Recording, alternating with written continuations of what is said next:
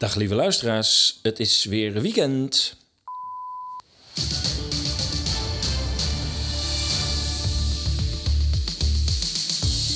Jazeker, het is weekend en wel eh 1 april 2022. En in deze uitzending maken we geen grappen, er valt niets te lachen.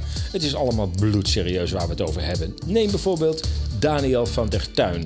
Met hem duiken we in de WOP-documenten. Niet allemaal, het zijn er meer dan 20.000 inmiddels geloof ik. We hebben een nieuwe rubriek op de website en het heet Kort Actueel Buitenland. En hoe lang bestaat eigenlijk de petrodollar nog?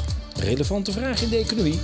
De Russische alleingang en meer over Oekraïne. Dit allemaal in Radio Moddergat.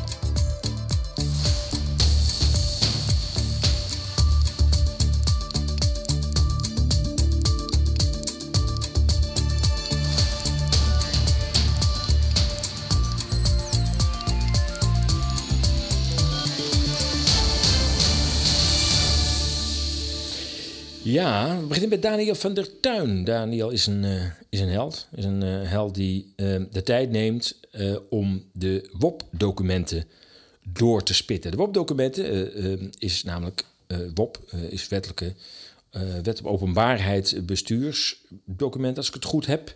Wet op de openbaarheid van bestuur. Um, en op basis van die wetgeving kun je documenten opvragen bij de overheid. Je moet daar wel enige uh, nauwkeurigheid in aanbrengen. Je kunt niet zeggen: geef me maar alles wat, je, wat ik zou willen weten. Je moet dat wel definiëren. Maar dan is de overheid verplicht die documenten te geven. Het heeft wel even geduurd. Uh, het lijkt erop alsof ze er toch wel belang bij hadden om uh, voorlopig die documenten nog even niet af te geven. Uh, nadat de minister in kwestie, De Jonge, zich van gezondheidszorg met grootste gemak naar uh, woningbouw uh, uh, overging. Toen kwamen de documenten vrij. Weliswaar waren er ook 13.000 documenten. Dus ik begrijp ook wat dat het enige tijd heeft gekost. Ik begrijp dat er nu weer meer documenten zijn vrijgegeven. Kortom, het is spitten geblazen. Een aantal mensen zijn daar mee bezig. En één daarvan is statisticus Daniel van der Tuin. Die is sowieso al langer actief tijdens de COVID-periode, omdat hij een aantal cijfers die de overheid uh, verspreidde niet vertrouwde en zelf nog narekende en uh, op een andere manier rubriceerde en tot andere conclusies kwam. Nou, zijn, uh, zijn hoofdconclusie op zijn website danielvdtuin.substack.com, overigens de link staat in de nieuwsbrief die onlosmakelijk aan deze podcast van Radio Mordegat is verbonden. Um, zijn conclusie, zijn hoofdconclusie is: het Rijk keerde zich tijdens de pandemie, pandemie zet hij tussen aanhalingstekens, tegen burgers en werkte kritische geluiden tegen in samenwerking met de pers, big tech en de influencers. Er werd zelfs desinformatiealliantie opgetuigd.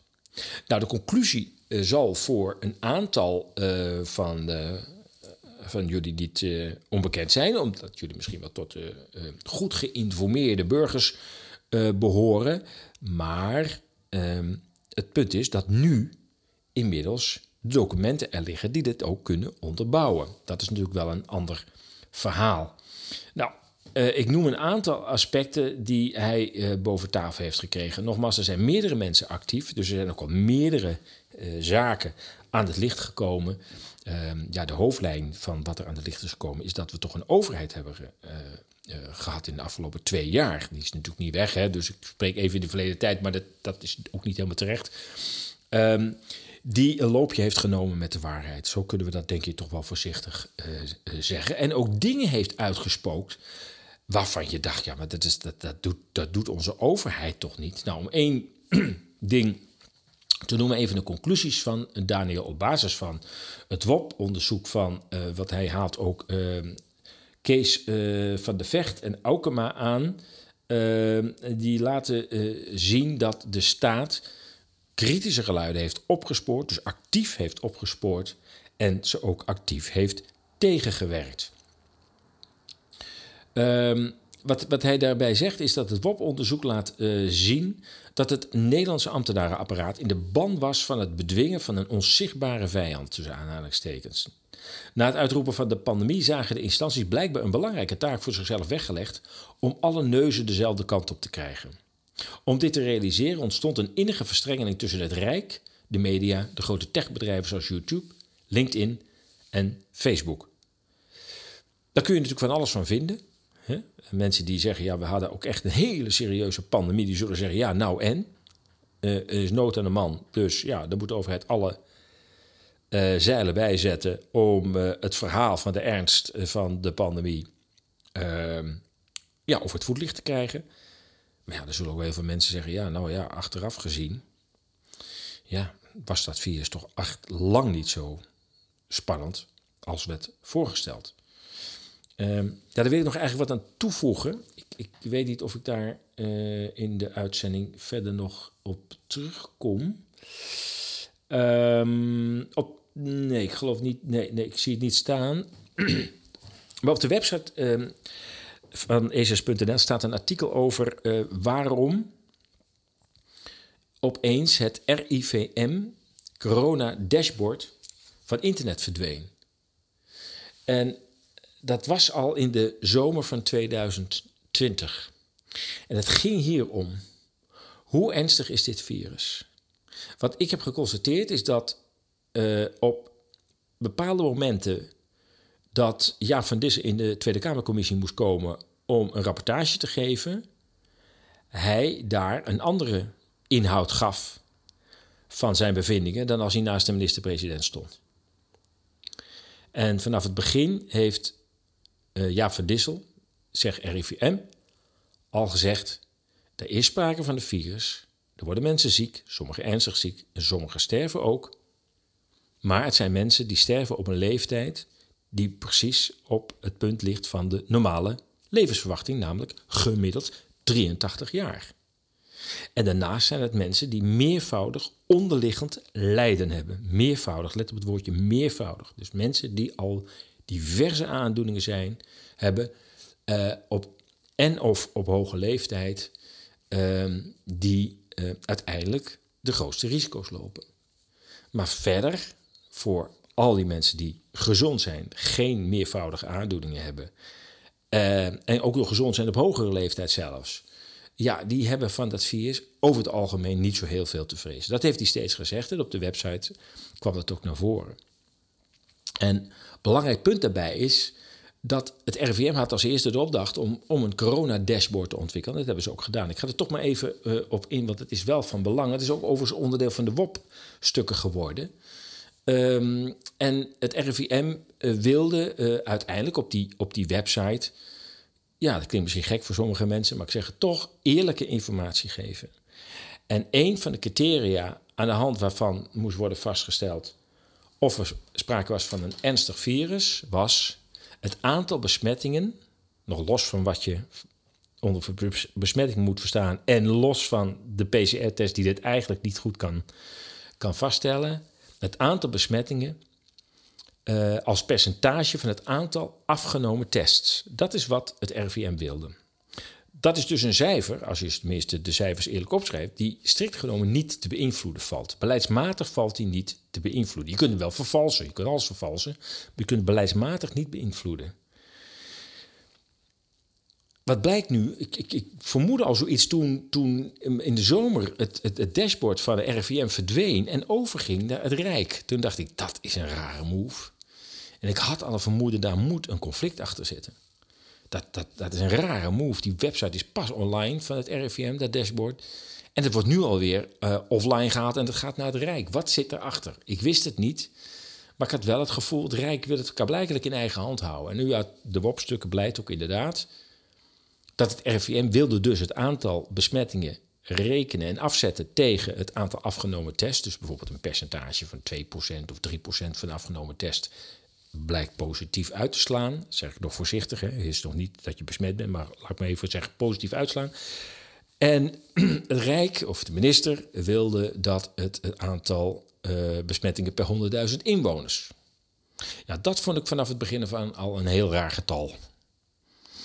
Want dat is een, dit is, een rare uh, verhouding die je dan meet. Want je kunt het aantal besmettingen per 100.000 inwoners kun je beïnvloeden. Als je meer gaat testen, krijg je geheid meer besmettingen per 100.000 inwoners. Maar dat was een getal dat ook in Duitsland werd gehanteerd. Waar overigens in Duitsland dezelfde kritiek op kwam. Dit is geen goed cijfer. Het zegt bijna niks. En je kunt het als overheid dus constant beïnvloeden door meer te testen, minder te testen. In bepaalde regio's meer en andere weer minder. Dat kun je doen. En uh, ja, daar zijn ook aanwijzingen voor dat dat ook gedaan is. Dat, dat, die, dat op het moment dat die testen weer toenamen, doordat gewoon er meer gelegenheden waren waar je voor moest testen, ja hoor, dan liep het aantal besmettingen weer op. Uh, per 100.000 inwoners. Nou, blijkbaar was Jaap van Dissel het daar niet mee eens. En er is waarschijnlijk een conflict ontstaan. Er zijn ook e-mails over. En heeft het Rijk gezegd, nou ja, dan doen wij het wel. Op onze manier. En daarmee is ook dat andere initiatief van het RVM gesneuveld. Het initiatief waarbij mensen op basis van zelfmelding, eigen melding, eens per twee weken moesten aangeven uh, ja, of ze ziek waren of niet. En als ze ziek waren, welke verschijnselen, symptomen ze hadden. Ik geloof dat er uh, ja, duizenden mensen, misschien wel honderdduizend mensen zich hadden aangemeld. Het uh, klonk erg sympathiek en ik moet zeggen, het klonk mij ook sympathiek in de oren. Want ik dacht, ja, dat, dat is ja, niet echt te manipuleren. Je vult zelf met je eigen gegevens de databank. Had wel zoiets van, ja, hoe gaat het met je data? Uh, maar ik dacht, ja, dat is, dat is wel een objectievere methode om dat vast te stellen. Het was dezelfde methode die ook het RKI, het Robert Koch Instituut in Berlijn, hanteerde. Maar ook een beetje weggestopt in de website van hun. Um, maar op een gegeven moment uh, hoorde ik helemaal niets meer van dat initiatief.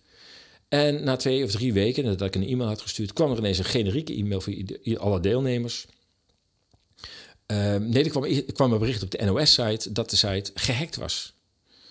Maar dat er geen gegevens uh, waren vrijgekomen. Nou, kon ook nog niet, want ja, niemand had nog wat ingevuld. Want die was nog niet actief. En dat vond ik al vreemd. Nou, dan is het wel een heel slecht werk van het RVM, of de, het bureau dat namens het RVM die website heeft gebouwd, dat het nu al gehackt is. En daarna kwam er een hele tijd niets. En op een gegeven moment hoorde je helemaal niets meer van het initiatief. En dat was in dezelfde periode, zomer 2020. En dat lijkt erop dat uh, in feite uh, het ministerie mogelijkerwijs heeft gezegd... daar heb ik nog even niks van uh, gezien in de WOP-stukken... maar het ligt helemaal in het verlengde, ook qua timing... dat de, de, het ministerie heeft gezegd, ja, dat willen we ook niet. We willen het cijfer zelf in de hand houden. En toen het eenmaal bij Rijk was, toen zag je ook dat de opstelling van het dashboard elke keer weer anders was. Dus de vergelijking met een vorig dashboard was, werd steeds moeilijker, omdat de dashboard steeds qua opstelling weer anders werd. En het viel me ook op toen de, toen de aantallen zakten, ook al was het dan per 100.000 inwoners. Uh, ja, dan zou je zeggen, dan worden die kleurtjes op die, op, op die kaart van Nederland, hè, dat was al zo beroemd. Oh, ik zit in een uh, donkerpaarse provincie. Oh, dat is een lichte provincie. Oh, de Urk. Oh, Urk heeft helemaal niks. Jawel, die had één besmetting, die was ook donkerpaars. Dus er werd ook geknoeid met die kleuren, waardoor mensen die niet verder keken dan het kaartje, even op hun telefoon scannen. Oh, heel Nederland is nog steeds donkerpaars of bijna donkerpaars. Uh, het bleef maar donkerpaars. Ook al daalden de aantallen. Maar de kleurcode werd gewoon aangepast. Het criterium voor wanneer komt de volgende kleur aan bod, daar werd mee gerommeld. En ja, ik had al snel het gevoel van volgens mij is niet dit, dit dashboard eigenlijk niet meer te vertrouwen. En daar is dus waarschijnlijk een conflict over ontstaan tussen RVM en de overheid. En de vraag is, eigenlijk zou je de jongen moeten kunnen verhoren in een hoorzitting van wat heb je nou eigenlijk uitgespookt met dat dashboard? Goed, daar bleef het niet bij. Uh, Daniel van der Tuin signaleert nog andere zaken op basis van de WOP-stukken. En een daarvan is dat de overheid meeslepende verhalen produceren, produceerde om het regeringsbeleid over de bühne te brengen, om die te realiseren. En om de vermeende onzichtbare vijand te onderwerpen, gebruikte het Rijk verschillende narratieven. De grootste verhaallijnen werden gebruikt om burgers in de gewenste richting te duwen, hun gedrag te beïnvloeden en uiteindelijk nieuwe sociale normen te stellen. Zo valt op te maken uit de vrijgegeven documenten. De situatie rond de mondmaskerplicht is een illustrerend voorbeeld van de zogenaamde social engineering. Niemand geloofde in de maskers en toch gingen burgers elkaar hierin, uh, hier onderling op controleren. Dat is natuurlijk ook pikant. Ook terug weer even naar Jaap, naar Jaap van Dissel. ik, ik, wil hem nog niet meteen de Nobelprijs voor de Vrede toekennen, maar ook daarvan heeft hij toch wel, ik denk vier keer gezegd dat die mondkapjes gewoon, ja, het gaat om virusbestrijding, gewoon onzin. Gewoon niet werkzaam, eh, dus het is een schijnveiligheid. Hij zei, er moeten 200.000 mensen een mondkapje uh, op hebben om mogelijkerwijs één besmetting te voorkomen. En het was een politiek besluit om die mondkappen toch verplicht te stellen. En dan zie je dat eigenlijk een groot deel van de Nederlandse bevolking zegt: Oké, ik heb vier keer gehoord dat het niet werkt. En toch zet ik het op voor mijn eigen veiligheid. En dan krijg je dus de beruchte cognitieve dissonantie. Veel ambtenaren die meewerkten aan de gedragsbeïnvloeding geloofden waarschijnlijk zelf dat ze een belangrijke missie hadden, zei, uh, zegt Daniel. Want ook zij kregen van de regering te horen dat de samenleving in groot gevaar verkeerde. Na twee jaar is echter volstrekt duidelijk dat de hoofddoelen van de politieke top weinig met virusbestrijding te maken hadden. Alles wijst erop dat het centraal toegangsbewijs, de QR-code, als een van de primaire doelen gold.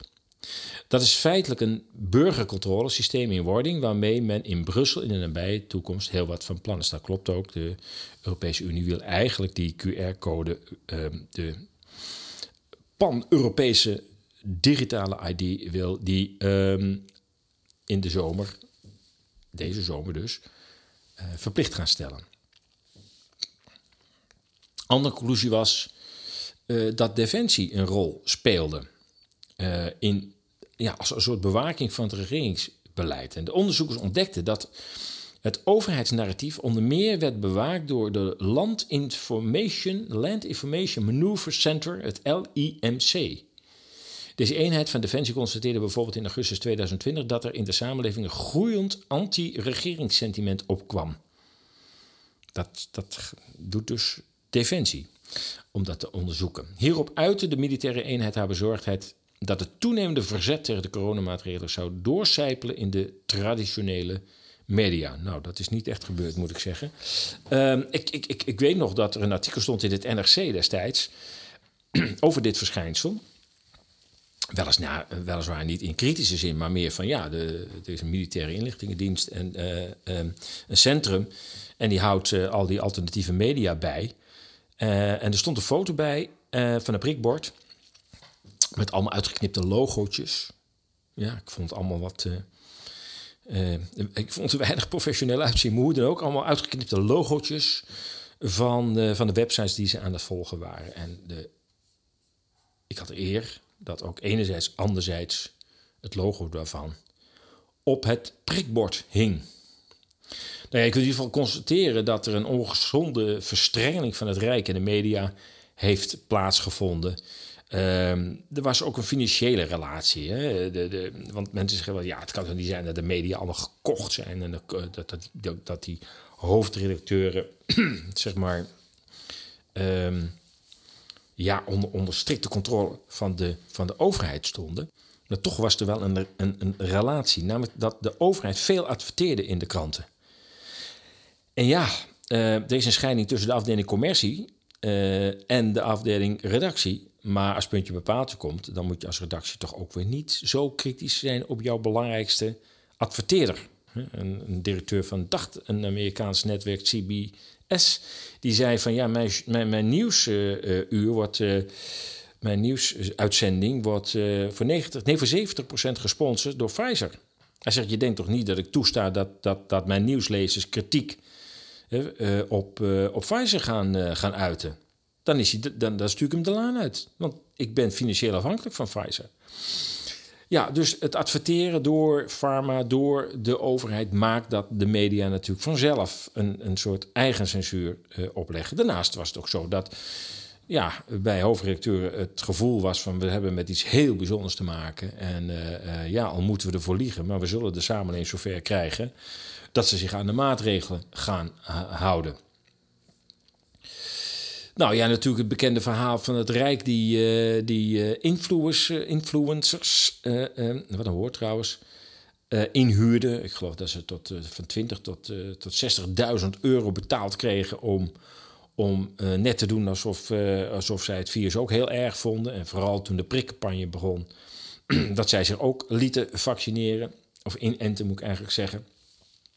Ja, dat is natuurlijk wel heel erg uh, bijzonder. Dat een overheid mensen koopt, want dit was echt omkopen. Ik bedoel, je kunt het van alles noemen.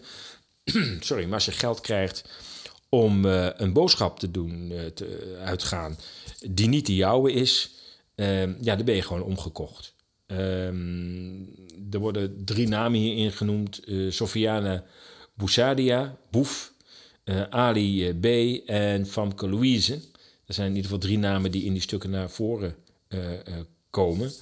Uh, rapper, Boef, rapper Boef heeft uh, overigens onlangs aangegeven toch wel spijt te hebben dat hij überhaupt hier mee akkoord is gegaan en heeft het geld nu aan een goed doel geschonken. Ja, ehm, we, we, kunnen de hele uitzending er wel aan wijden. Ehm, dus ik ga even nog twee punten ehm, eruit halen.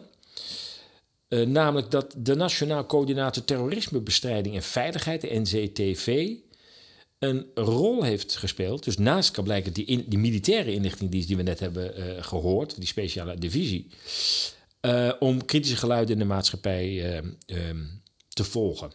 En de WOP-documenten laten zien dat deze eenheid voortdurend informatie over journalisten, politici, influencers doorspeelt aan het ministerie van VWS. Dit gebeurde in de vorm van zogenaamde omgevingsanalyses. Het klinkt misschien dramatisch wat ik zeg, maar het zit toch niet zo heel ver af van wat de Stasi constant deed. Constant de samenleving in de peiling houden. Uh, ja, de stemming in de samenleving gewoon rapporteren aan het politbureau. Ja, dat is echt niet anders dan wat hier gebeurd is. Oké, we hebben geen stasiegevangenissen. Hè? Uh, mensen worden niet gemarteld. Dat kwam overigens in de recente geschiedenis van de DDR ook niet meer voor. Maar mensen werden wel uh, lang opgesloten. Nou, hier is het nog niet lang, maar ook hier zien we al dat mensen, hè, we hebben het over uh, Huig Plug en Willem Engel, die toch op zeer vage gronden een aantal weken van de straat worden geplukt. Wat dat betreft is het absoluut een, een glijdende schaal. Ehm namen worden ook genoemd van mensen die uh, uh, werden gevolgd. Uh, Maurice, Maurice de Hond, Hans Vertellingen, Caroline van der Plas en Fleur Agema. Ja, het is ook van een bepaalde signatuur dat men het doet. Het zijn natuurlijk de critici. En laatste punt dat ik even uithaal, want ja, je zult je voor kunnen stellen, er is ontzettend veel wat nu allemaal opgedoken wordt. De diverse ministeries strijden tegen onwelgevallige mening. Nou, dat hebben we absoluut gemerkt. Uh, een van de aantijgingen is, die staat hier niet in, maar is wat je wel hoort, is dat, dat, dat de overheid ook trollen op social media heeft ingezet om mensen te volgen. Uh, ja, dat, dat, maakt het wel makkelijker als je met trollen werkt, dan kun je mensen ook actief volgen. Ehm, of ze daarmee ook zeg maar een trollenfabriek hebben opgezet om schijnaccounts tegenovergestelde meningen te laten communiceren. Dat is volgens mij uh, vooralsnog niet uh, bewezen. Maar ja, met alle gekkigheid die nu al boven is gekomen, heb ik zoiets van: ja, als dit allemaal kan, dan gaan we denk ik nog heel veel meer meemaken als al die WOP-documenten doorgespit worden. Goed, wie meer wil lezen, klik op de link in onze nieuwsbrief dan krijg je veel meer uh, te zien wat Daniel allemaal uh, openbaar heeft gemaakt. En nou, dit is nog lang niet het einde. Er komt natuurlijk nog, nog veel meer. Um, het, het, ja, het, zijn, het zijn leerzame jaren.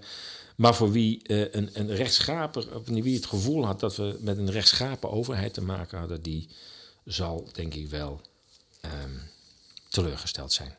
Ja. Oh, nog één ding zie ik staan. Nou, toch nog een wop-dingetje.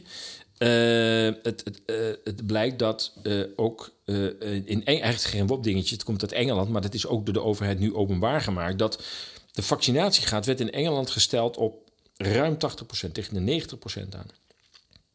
Percentages die we in alle landen in Europa hoorden. Het is allemaal zo tegen de 90%. Bijna iedereen is nu ingeënt. Nou blijkt uit onderzoek dat dat uh, ergens in de 60% ligt. 60 procent. In de 60 procent. 62, 63 procent. Dat betekent dat een derde van de 70 miljoen Engelsen, als ik het goed heb, niet is ingeënt. Een derde. In Duitsland wordt er gesproken over 85 procent. Maar dat zijn de officiële cijfers. Wat zijn de echte cijfers? Als het daar op 70 procent ligt, ook al zou het 80 procent zijn, dan betekent dat dat, dat, dat 30 procent van 85 miljoen mensen niet is ingeënt. Mocht de EU besluiten tot het invoeren van een, een Europese ID met gekoppeld eraan vaccinatiestatus en als voorwaarde dat je alleen met zo'n vaccinatiestatus mag reizen, dan wens ik ze heel veel succes. Want uh, met 150 miljoen niet ingeënte Europeanen is het heel slecht kerseneten.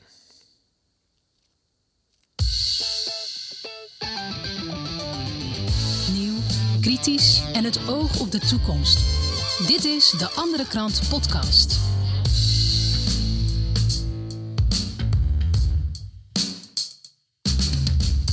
Dit is de Andere Krant Podcast. De podcast die jou de andere kant van het verhaal laat horen. En deze week ga ik in gesprek met journalist Jeroen Arends. Hi Niels. Jeroen, fijn dat je er bent. Dankjewel. Ja, Jeroen, we gaan het hebben over de NCTV. Ja, de Nationaal Coördinator Terrorisme en Veiligheid. Terrorismebestrijding en Veiligheid moet ik zeggen. Ja, ja dat, dat, dat doen ze hè, eigenlijk. Tenminste, dat, dat wordt gezegd. Dat is de bedoeling. Ze horen zich met het bestrijden van terrorisme bezig te houden. Bezig te houden, ja. Maar wat is terrorisme dan nog eigenlijk? Hè? Want wat ik er allemaal van lees en hoor, dat vind ik toch wel uh, op zijn minst bijzonder. Ja, dat is ook een beetje het probleem met dit onderwerp. Um, ja, ik laat je even een stukje horen van een podcast die um, onder um, het account van de andere krant wordt gepubliceerd. Uh, op verschillende uh, platforms. Ik zal ook de link in de nieuwsbrief uh, zetten, of die staat in de nieuwsbrief die je hebt ontvangen. Um, en um, dan gaat het meestal over het belangrijkste onderwerp in de andere krant. En dat wordt dan behandeld door Niel, uh, Niels Lunsing um, in gesprek met nou, een expert op dat gebied of een collega-journalist. In dit geval gaat het dus over de NCTV. Dus, ik heb het net even genoemd, dat staat in de WOP-stukken en zij gaan er nog wat dieper op in. Um, en belangrijk daarbij is dat als sommige mensen zeggen: ja, ach, weet je, uh, uh, het gaat om terrorismebestrijding. Dus als het erg uit de hand loopt, is het ook heel goed dat de overheid daarop toeziet. Ja, dat is natuurlijk ook haar taak. Maar het, het probleem is dat het begrip terrorisme uh, steeds breder wordt, wordt opgevat. En dat maakt het wel riskant, want voordat je het weet, valt langzamerhand alles eronder. Die definitie wordt steeds vager. Ja, jij schrijft in de, in de andere krant schrijf jij het volgende. Uh, de overheid houdt burgers, influencers, social media en politici vanaf het begin van de coronacrisis nauwlettend in de gaten. Uh, overheidsorganen van de ministeries uh, van Justitie en Defensie werken heimelijke kritische geluiden tegen in samenwerking met journalisten, filmmakers, influencers en grote techbedrijven. Ja. Nou, dat vind ik nogal wat. Ja, is het ook. Het is schokkend. Het is, het is ongehoord. Het, het is iets wat niet thuis hoort in een democratie. Ja, want we hebben dus de afgelopen twee jaar dus die, die, die coronacrisis gehad. En zij zorgen er dus voor dat informatie van kritische artsen, wetenschappers en influencers wordt verwijderd of in discrediet uh, wordt ge gebracht. Ja, en, en dat is natuurlijk een, een, een zeer kwalijke zaak. Hè? Want het zijn juist kritische geluiden, meningen van deskundige journalisten, burgers, die belangrijk zijn in een democratie voor het debat, om ja. wijzer te worden. Dat is juist iets goeds als iemand het niet met je eens is. Dat is natuurlijk wel de kern dat we dat hebben gemist. Uh, het is niet alleen goed voor het debat uh, uh, in de publieke ruimte, hè, dus in het publieke domein, op radio, televisie, op straat, in de kroeg. Ehm, maar ook bij de wetenschap gebeurde eigenlijk precies hetzelfde. En daar hoort zeker debat te zijn. Want de wetenschap is nu steeds gepresenteerd als een soort religie. Nee, de wetenschap zegt. Punt. En zo hoort de wetenschap helemaal niet te functioneren. De wetenschap is altijd een, ja, een voortschrijdend inzicht, wat op een gegeven moment even een voorlopig eindpunt heeft, Zo van op basis van onderzoek, op basis van deze aannames, op basis van deze gegevens komen we vooralsnog tot deze conclusie. En met vrij grote zekerheid kunnen we stellen dat. Maar daarna mag er een andere wetenschapper komen en die zegt: Nou ja, ik heb een iets andere invalshoek gekozen. Als je het zo bekijkt, dan uh, krijg ik toch een andere uitkomst. Het probleem is zelfs dat veel onderzoeken niet reproduceerbaar zijn. Dat is een belangrijk element in de wetenschap. Namelijk, als je een bepaalde methodologie hebt gebruikt om uh, een bepaald fenomeen te onderzoeken, met een bepaalde goed omschreven methode, dan moet een andere wetenschapper met diezelfde methode, onder dezelfde omstandigheden, tot dezelfde eindconclusie kunnen komen. En het schijnt, daar is ook weer onderzoek naar gedaan, dat in meer dan 50% van de gevallen van de onderzoeken ze niet reproduceerbaar zijn. Met andere woorden, als je dezelfde methode gebruikt, maar dan een andere wetenschap opzet, krijg je andere uitkomsten. Dat zegt dus iets over de methode en over hoe valide zijn de uitslagen van dit type wetenschap. Als de helft van die onderzoeken dus met een uitkomst komen die bij nog een keer het onderzoek doen tot andere uitkomsten leidt, dan is die uitkomst toch eigenlijk een beetje, nou, op zijn minst onzeker. Uh, ja, en eigenlijk ook een soort uh, toevalsuitgangs, uh, toevalsresultaat. In de Tweede Kamer is natuurlijk wel ophef uh, ontstaan. alleen met die partijen die door ehm, de overheid als riskant, misschien zelfs staatsgevaarlijk werden gezien. Dat is toch best wel raar dat in de parlementaire democratie er partijen blijkbaar in de Tweede Kamer zitten die door de overheid als staatsgevaarlijk worden gezien. Um, een daarvan is de PVV. En Fleur Agema was duidelijk, was duidelijk aangedaan toen ze vragen stelde over waarom zij gevolgd werd.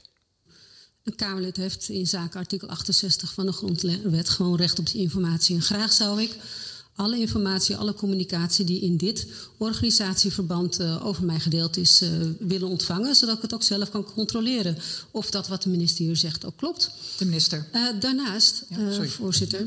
Um, ben ik nogal geschrokken van de uitleg van de minister. Ik hoor haar hier een uitleg geven dat het gaat over um, het opsporen van sentimenten, maar ook desinformatie en onwaarheden. En dat burgers daartegen beschermd moeten worden. Dat is mij bijzonder in het verkeerde keelgeschat geschoten. Ik ben een integer Kamerlid uit de oppositie. Ik heb twee medewerkers. Ik ben maar heel eenvoudig van aard. Maar ik verspreid geen desinformatie. Dank u wel. Graag. Dat doe ik niet en ik wil hierover een vraag stellen. Ik wil vragen aan de minister waarom ze mijn integriteit besmeurt door hier te stellen dat het gaat om desinformatie en onwaarheden. En als ze dat vast wil houden, dat ze ook duidelijk aangeeft waar en wanneer ik dat heb gedaan. Ja, duidelijk uh, aangeslagen uh, Fleur Agema van de PVV. Die door de overheid wel op een heel bijzondere manier in uh, de verkeerde hoek wordt, wordt gezet. Um, de link naar deze volledige podcast van de andere kant staat in de nieuwsbrief. En dan is er op de website iets veranderd. En misschien is je dat al opgevallen. Um, er is een nieuwe rubriek bijgekomen. Elke ochtend om, uh, om zes uur uh, komt de rubriek Kort Actueel Buitenland online. Daarin twee tot drie, soms vier of vijf kortere artikelen, uh, deels overgenomen van diverse websites. Meestal iets anders ingekleed, maar de kern is gelijk en veel is ook gewoon letterlijk geciteerd. Um, van, van buitenlandse websites en ook over buitenlands nieuws. En de reden om, om daarmee te starten is um, omdat natuurlijk veel collega-websites in de vrije media best al veel aandacht besteden aan uh, het Nederlands nieuws. Nou, strikt genomen is dat al heel erg veel. En ik dacht, nou, ik wil toch met uh, ESAS dan een ander accent zetten en vooral het buitenlands nieuws doen. Nou komt er ook, ja, de wereld is groter dan Nederland. Er komt natuurlijk ook nog heel veel nieuws uit het buitenland. Ja, op dit moment, ja, het zal je niet verbazen, komt er veel nieuws uit Rusland, Oekraïne, China, Verenigde Staten.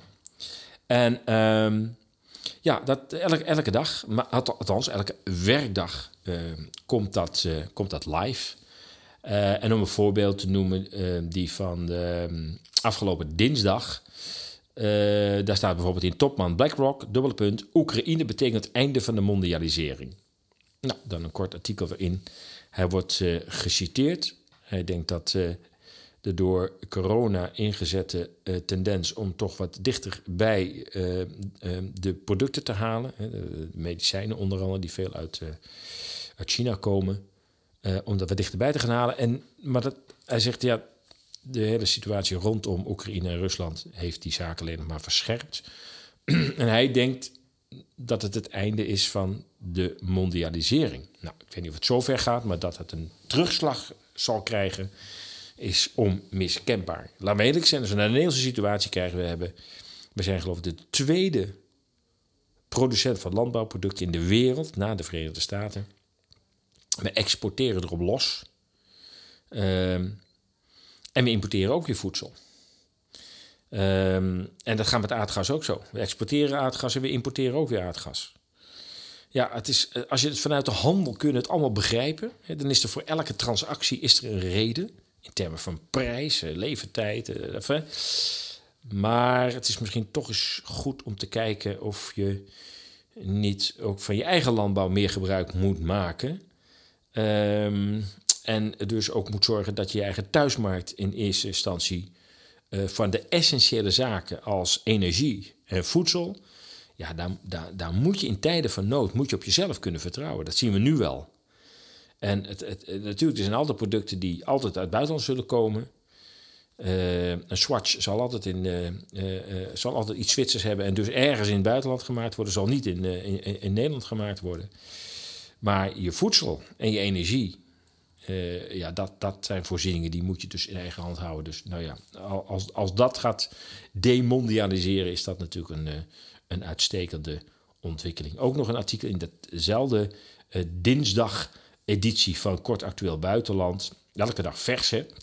Ehm, eh, ook een artikel, kort artikel over heropleving, gebruik steenkool en aardgas. Uh, Duitsland heeft nu duidelijk een probleem, had ingezet op duurzaamheid en daar bedoelden ze mee wind- en zonne-energie. Nou, dat is niet uh, helemaal gelukt. officieel heet dat kampioen duurzaamheid. Maar met 5, 6 procent van de totale energieverbruik, niet alleen van de huishoudens, van het totale energieverbruik, is dat allemaal nog niet zo heel spectaculair. Uh, bovendien schijnt de investeringen al opgelopen te zijn door duizend miljard. Uh, plus verwoesting van nogal wat gebieden door gigantische windmolens en zonnepanelenvelden. Uh, ja, daarnaast heeft ze ook geprobeerd om woningen op aardgas aan te sluiten. Jawel, wij gaan er vanaf. Duitsland gaat erop omdat ze zeggen, ja, het is altijd weer schoner dan bruinkool. En bovendien, we hebben ook beloofd de kerncentrales te sluiten. Nou, er is er nu nog eentje open. Maar je kunt je voorstellen dat nu ze door de Verenigde Staten gedwongen worden, om de aardgasleiding Nord Stream 2 niet in gebruik te nemen. Uh, ja, wordt alles door elkaar gegooid. De wind- en zonne-energie, ja, dat, dat gaat een eeuwigheid duren. Wil dat überhaupt 100% dekking hebben. En dat kan ook gewoon technisch niet eens. Dus dat is een illusie. Um, dus ja, nou moet, dan moet gas weer uit allerlei andere hoeken en gaten komen. Onder andere toch ook uit Nederland, uh, heb ik uh, begrepen. Ja, die kerncentrale, die laatste, zal misschien toch weer open uh, moeten blijven. misschien gaat de bruidkool nog jarenlang door. Kortom, zo zie je maar weer, ja, als je in de sancties duikt, ehm, gooi je toch ook weer je eigen beleid te grabbel. Um, dat dus in kort actueel buitenland. Ik zou zeggen, kijk uh, regelmatig op de website. Elke dag is het er. En wat ook belangrijk is, als je zegt, ja goed, ik, uh, ik wil eigenlijk gewoon een signaaltje krijgen als, er wat gepubliceerd wordt op de website. Denk dan eens aan RRS. En dan zul je zeggen, ja, wat is nou RRS?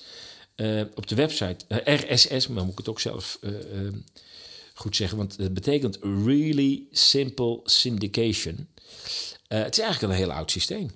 Uh, maar wel ontzettend handig. Uh, je klikt op een, uh, op een link onder in de website. er staat volg ons via RSS. En afhankelijk van welk onderwerp je wil volgen, maar je kunt natuurlijk ook alle onderwerpen volgen met een aparte link, kun je andere onderwerpen volgen. Um, ja, krijg je gewoon een klein signaaltje als je dat in je browser hebt geïnstalleerd. Um, dat er een nieuw artikel is op de website waarop je geabonneerd bent.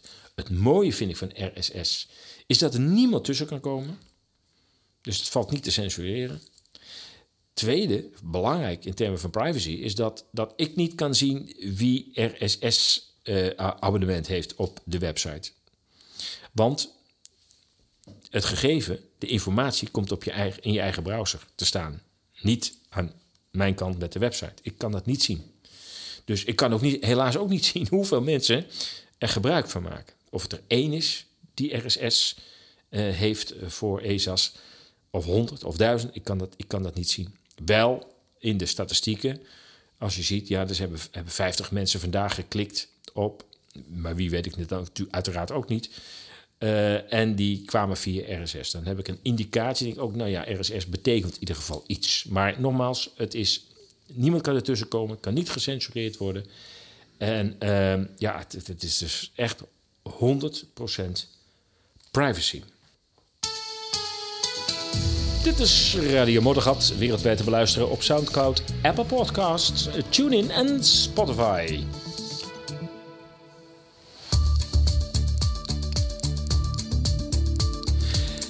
En dit is, uh, dit is uh, Modderpraat. Maar vandaag uh, niet zozeer met een opinie, maar met een ingezonde mail.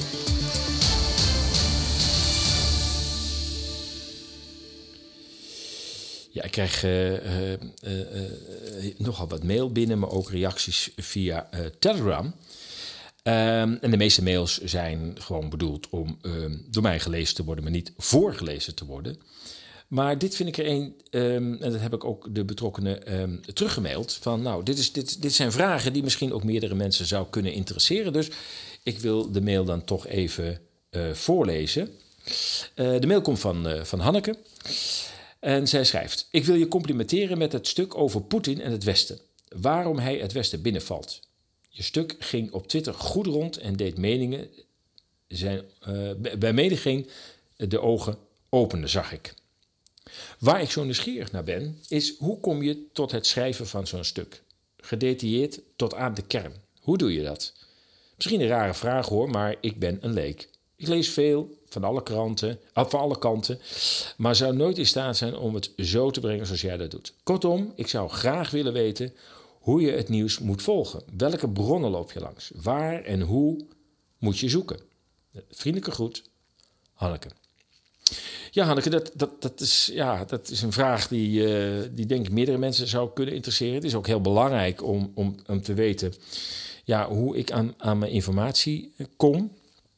Uh, want ja, dat bepaalt uiteindelijk de waarde wat ook op de, op de website uh, terechtkomt.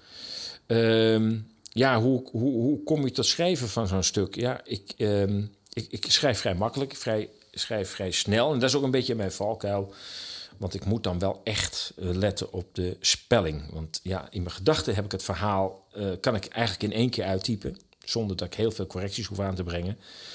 Um, maar dan, dan gaat mijn focus naar de inhoud en de loop van het verhaal, maar te weinig naar uh, de spelling. Dus ik moet altijd, wat ik dan doe, ik schrijf het van tevoren, de avond voordat het gepubliceerd wordt, of soms toch iets langer van tevoren. En ik heb mezelf nu gedwongen om elke avond voordat de berichten de volgende dag online komen om die nog een keer door te lezen. En ik vis er altijd weer wat uit, dus het is uh, wel nuttig. Het is wel een stukje zelfdiscipline wat ik me moet opleggen. Uh, maar het, ja, een, een, een, stuk met, met fouten erin is, uh, ja, is, is gewoon geen gezicht. Um, een rare vraag, zeg je. Um, oh ja, nee, nee. ik zou graag willen weten hoe je het nieuws moet volgen. Um, ja, het is, het is misschien een beetje platte, platte, plat antwoord, maar ja, het, het is inderdaad hard werken.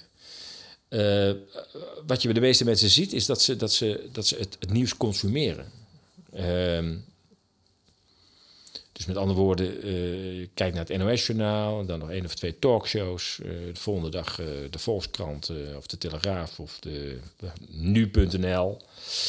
Ehm, en veel mensen voelen zich daardoor ook voldoende geïnformeerd.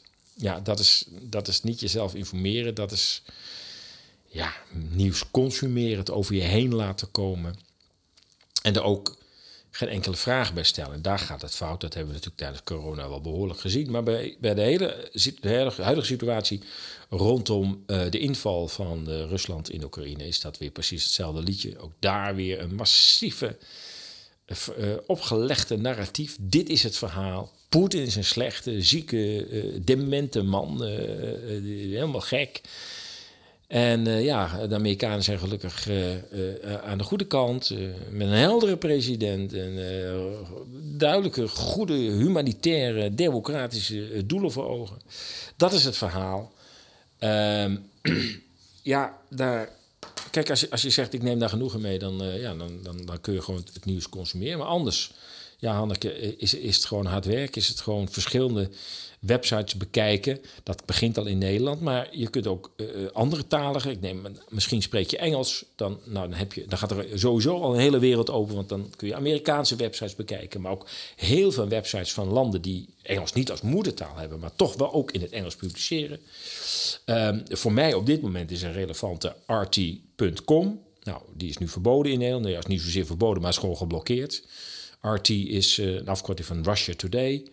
Uh, en je hebt ook de.rt.com, dat is de Duitsstalige uh, website. het valt mij heel erg op dat ondanks dat dat in het Westen wordt neergezet als propaganda.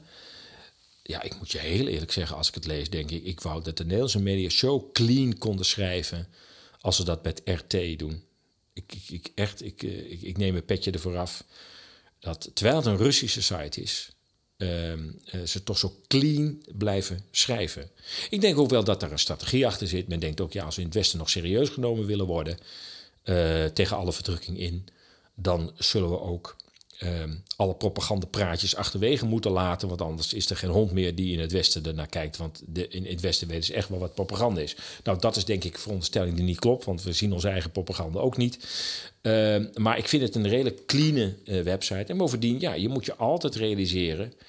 Uh, naar welke website zit ik te kijken? Uit welk land komt het? En waarover schrijft het? Hè? Soms is het beter om de situatie rond Oekraïne en Rusland op een Afrikaanse website te bekijken. Zuid-Afrika bijvoorbeeld. Israël heeft ook betrokkenheid, maar ook wat meer gedistanceerde betrokkenheid. Daar kun je eens naar kijken, ook allemaal Engelstalig. Uh, natuurlijk Amerikaanse kranten, nou, dan weet je dat je daar een vertaalslag in moet maken. Of schoon natuurlijk de ene online krant in Amerika niet dezelfde is als de andere, maar er zit toch wel op dit moment een duidelijke uh, bias uh, in. Um, dus je moet per, per onderwerp, hè, dus als het gaat over, over COVID, ja, waar ga je naar kijken? Nou ja, landen die daar een beetje ver van af staan, hè, dat waren India en, en, en, Afrikaanse landen stonden wat verder van het COVID-verhaal af. Het was ook niet, dat, niet voor niks dat een Zuid-Afrikaanse arts die Omicron ontdekte, zei: Ja, maak je nou niet zo druk, het stelt helemaal niet zoveel voor. Die stonden er wat, wat nuchterder in dan op het moment dat je hetzelfde verhaal op een Amerikaanse website las, of een Nederlandse website, of een Duitse website. Ja, dan was Omicron was weer uh, de hell on earth. Uh, dus uh, per onderwerp moet je kijken van ehm, eh, waar moet ik op dit moment zijn. Van de week heb ik ook voor het eerst naar ehm, Radio France, nou niet geluisterd, maar gekeken, want mijn Frans is niet echt bijster goed. maar goed, ik heb het een, een vertaalmachine en een hele goede vertaalmachine. Dat is diepl.com, dacht ik. Diepl. En um, ja, daar, daar, daar plak je gewoon een stukje tekst in. Je hebt een fantastische vertaling. Dus eh, zo pak ik ook wel eens Franse websites. En die rapporteren ook weer over Oekraïne. En van Frankrijk moet je weten dat die aan de ene kant natuurlijk een westers land is, lid van de Europese Unie, maar aan de andere kant ook historisch goede banden heeft en met uh, Rusland. het is niet voor niets dat Macron met, uh, met Poetin al een paar keer heeft gebeld. Nou, dan weet je dat, dat Frankrijk een tussenweg uh, zoekt. En je de meeste kans hebt op een, op een redelijk gebalanceerd verhaal als het gaat om Franse media. Alles is relatief. Maar zo kun je een beetje spelen met welke bronnen gebruik ik. en ik zie ook heel veel op rt.com, die ze gewoon uit westerse media overnemen. Um, en dan, ga ik altijd even nog naar de bron, want die vermelden ze dan ook netjes. En dan ga ik het daar nog een keer lezen en denk, ja, elke keer controleer ik het, maar eigenlijk hoef je het niet te doen, want rt.com citeert ook 100% uh, correct. Um, Eh, maar ook op het, op, op de Russische Facebook heb ik, heb ik artikelen zien staan waarvan ik denk: hoe is het mogelijk dat dat erop staat?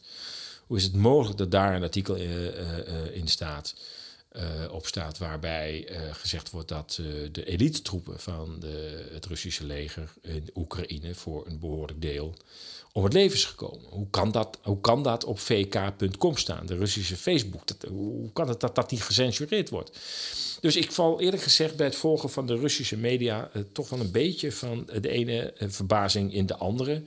Uh, ik kan ook met VPN helaas kremlin.ru, RU natuurlijk de top-level domein van, van Rusland kan ik helaas niet meer krijgen. Ik weet niet wat er aan de hand is. Uh, ik, kon het eerst wel krijgen en nu is het soms wel en soms niet. Dus er is iets aan de hand met de websites van het Kremlin.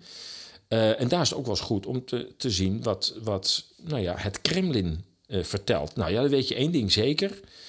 Uh, het is alleen maar het verhaal wat de Kremlin ook wil dat jij leest. Dus dat, de, je kunt het prima lezen, maar weet dat je die bril even uit de kast moet halen. Van, oh ja, dit is natuurlijk wat Poetin wil dat wij weten. Nou oké, dan ga ik er ook zo naar kijken. En dan, dan kun je het ook veel beter op waarde schatten. Nou, het is, uh, het is misschien een beetje uitgebreid uh, antwoord, Hanneke. Maar het is, het, is, ja, het is gewoon hard werken. Het maakt het ook wel heel interessant omdat uh, ja, je krijgt veel meer input, je krijgt veel meer nuance in, in hoe je naar zaken kijkt. Je krijgt meer context, meer historisch besef. Het enige nadeel is dat in, met jouw omgeving communiceren wordt wel moeilijker. Als die alleen maar de traditionele media blijven volgen en missen dus al die nuances en verschillende invalshoeken die jij zelf hebt gevonden, omdat je toevallig op Radio France hebt geklikt of op, op, op de Jerusalem Post of op RT Com of de China Daily. Ja, als jij daar je informatie vandaan had, weet ik zeker dat je andere gesprekken krijgt. En ja, dat mensen niet zullen begrijpen waar je het over hebt, omdat jij over informatie beschikt die zij niet hebben. Maar goed, in die tijden leven we op dit moment. Dat is heel vervelend, maar uh, ja, dat is dan uh, helaas niet anders. Um, we gaan naar de petrodollar. Misschien is uh, het begrip al bij bekend, petrodollar. De petrodollar is het fenomeen waarbij uh, door Amerika min of meer is uh, opgelegd dat energie, gas en olie in de wereld met dollars betaald moet worden. Um, die petrodollar heeft daarmee voor de dollar gezorgd dat het ook een wereldreservemunt werd. Ook versterkt door uh, het besluit van Richard Nixon, president Richard Nixon in 1973, om de dollar en het goud te ontkoppelen. Men had uh, voor de Vietnamoorlog heel veel geld nodig. Zoveel geld dat dat niet meer door goud gedekt was. En door het te ontkoppelen um, kon men eigenlijk uh, ja, de, de geldpersen aanzetten. En hoefde er geen referentie meer te zijn naar de hoeveelheid goud in de bank. En dat heeft Amerika uh, ja, veel opgeleverd. Maar dat, betekent wel dat als je, als je dat blijft doen. en uh, je bent geen wereldreservemunt. dan krijg je op een gegeven moment geldontwaarding. Want je drukt steeds maar dollars bij. Komt steeds meer in de economie tot omloop. Uh, en ja, dan worden de producten gewoon duurder. Terwijl uh, de producten zelf niet meer waard worden. Maar dan heb je dus geldontwaarding. Um, dus het is nodig dat je, dat je, dat je ook wereldreservemunt wordt. Met andere woorden, dat de hele wereld op jouw dollars zit te wachten. En dus jouw dollars maar steeds blijft vragen uh, om, die, om die energie te betalen. En zolang dat gebeurt, kun jij maar dollars bij blijven drukken. Want die, die, die dollars worden meteen weer geabsorbeerd door de, door de markt. In dit geval energie en gas. Um, dat is jaren is dat goed gegaan. Het dreigde fout te gaan in 2011.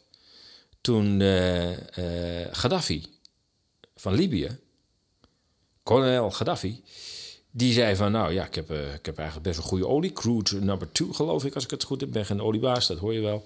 Um, en ik, uh, ik, ik, kan, ik kan mijn olie ook gewoon uh, in andere valuta verkopen. En hij wilde een, een, een Afrikaanse Europese Unie oprichten om samen sterker te staan. Eigenlijk hetzelfde doen wat de EU ook heeft gedaan. En zeggen, nou, als we nou gezamenlijk olie gaan inkopen, verkopen tegen een eigen munt, dan zijn we veel zelfstandiger en minder afhankelijk van de Verenigde Staten. Um, ja, daar heeft de Verenigde Staten op gereageerd. Eh, Saddam Hussein, eh, of nee, Saddam Hussein, die kwam later. Ehm, eh, Gaddafi. Ja, kreeg uiteindelijk eh, te maken met een eh, allesvernietigende bombardementen van de Verenigde Staten. Zijn land werd naar de middeleeuwen gebombardeerd. Eh, en hij werd eh, ergens eh, ja, uit, een, eh, uit een rioolput eh, gehaald waar hij zich had eh, verstopt en uiteindelijk ook vermoord. Zo gaat dat als je de petrodollar ter discussie stelt. Dat overleef je gewoon niet in jouw land ook niet. En we zijn nu alweer elf jaar nadien. En in Libië is het nog steeds een chaos. Het was een goed georganiseerd land. Natuurlijk was het een dictator, het was geen vriendelijk mannetje. Maar de gezondheidszorg was op orde, de scholing, onderwijs was op orde. Mensen hadden goed te eten en het was een geordend land. En dat is nu al elf jaar lang is het een puinhoop. Nou, de tweede die het wilde proberen was Saddam- Hussein. Nou, daar kwam ook een oplossing voor. Want er was ineens sprake van massavernietigingswapens in Irak. Ja, daar moest echt wat aan gebeuren. En wat er aan moest gebeuren, 400.000 troepen daar naartoe. En bombarderen die handel. Nou, ook Saddam Hussein heeft het niet overleefd. Die werd ook, geloof ik, uit een of ander gat gehaald en eh, uiteindelijk eh, om het leven gebracht. En eh, zijn land is nog steeds een, eh, een, een, zootje. Eh, de oliebronnen zijn in ieder geval weer in westerse handen. Dat is het voordeel. Maar ja, de honderdduizenden mensen die al, alleen al in de eerste maanden van de bombardement het leven lieten, daar hebben we het nooit over gehad. Daar hebben we ook nooit de vlag, de Irakese vlag uit het raam gehangen. We hebben toen ook niet de Irakese vlag op de wangetjes van onze kinderen laten schilderen. Die honderdduizenden slachtoffers. Ja, who cares? Ja, die petrodollar wordt nu eh, weer eh, serieus bedreigd door meerdere eh, facetten. Door meerdere landen eigenlijk. Saudi-Arabië gaat olie verkopen aan China. En die twee hebben elkaar gezegd: ja, we gaan toch echt niet meer in dollars betalen. Dat doen we niet. Dus dat wordt of betaald met de Chinese munt of het wordt betaald met de Arabische munt. Dat betekent dat een behoorlijk deel van de olie nu niet meer in dollars zal gaan. Ja, gaat Saoedi-Arabië nu ook naar de middeleeuwen gebombardeerd worden door de Verenigde Staten? Ik denk het niet. Ik denk dat Saoedi-Arabië is toch een maatje te groot. Vooralsnog nog bondgenoot. Ehm, ja, dit wordt een ingewikkelde voor Amerika. Ook de, het besluit van Poetin, die heeft gezegd... ja, moet u horen, als jullie eh, allemaal eh, vijandig eh, zijn... ten opzichte van, van ons naar aanleiding van de inval... Terecht dat er kritiek is, eh laten we eerlijk zijn, als je een land binnenvalt, dat is, dat is toch een misdadige stap.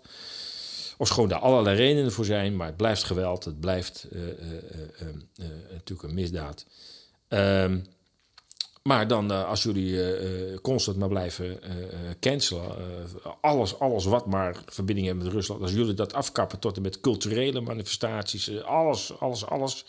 Ja, sorry, maar dan, dan ga ik ook mijn maatregelen nemen en dan gaan jullie gewoon vanaf eh 1 april eh, de olie in roebels betalen. En Nederland hoort daar ook bij. Nou, ik ben heel benieuwd hoe dat eh, de komende week eh, zich eh, gaat manifesteren. Want ja, wij zullen geen roebels in de, in eh, de kassa hebben liggen. Hoe kom je aan roebels? Ja, goede vraag. Hoe kom je aan roebels? Geen idee.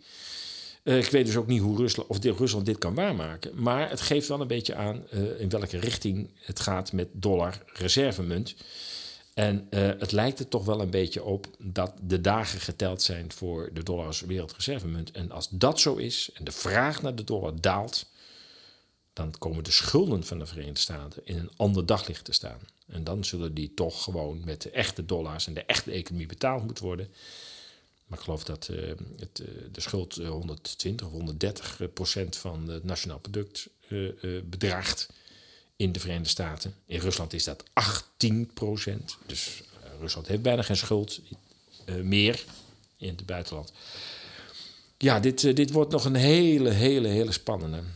Ehm, ik snap dat, dat de Verenigde Staten Poetin daar weg wil hebben. Of schoon het volgens mij helemaal niks helpt. Want na Poetin komt er echt wel iemand anders. En we hebben heel veel slechtere en agressievere leiders in het Kremlin gehad dan, dan Poetin. Dus eh, eh, mind your steps, eh, zou, ik, zou ik zeggen. Ja, jongens, het is, is, het nou, is nou weer voorbij. Goeiedag, wat gaat de tijd toch, toch snel. Ja, het is niet anders. Het, is, het is ook zo verschrikkelijk veel te vertellen. Ehm, veel berichten komen gewoon op de website te staan. Ehm, dus dus ehm, kijk alsjeblieft op de website. Zeker als het gaat om buitenlands nieuws. Zeker drie tot vier, soms vijf berichten in de nieuwe rubriek ehm, Kort Actueel Buitenland. En ehm, ja, dan ben je helemaal weer, eh, weer op de hoogte. En ehm, ja, we moeten er toch een keer een eind aan breien, is het niet?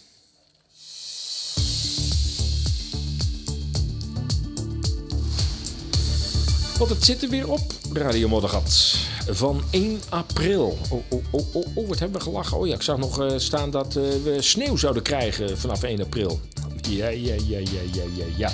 Goed, als je deze uitzending hebt gewaardeerd, denk dan even aan onze donatiepagina. eh, en help ons in de lucht te blijven. De ESA's nieuwsbrief is onmisbaar voor het beluisteren van Radio Moddergat. Ben je nog niet geabonneerd? Meld je dan aan via ezas.nl slash esa-volgen.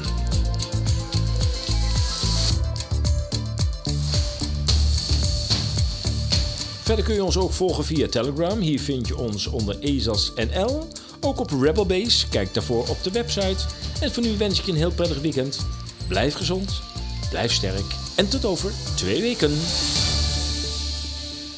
That it would have been more appropriate for Mr. Trudeau, Prime Minister of Canada, to address this House according to Article 144, an article which was specifically designed to debate violations of human rights, democracy, and the rule of law, which is clearly the case with Mr. Trudeau.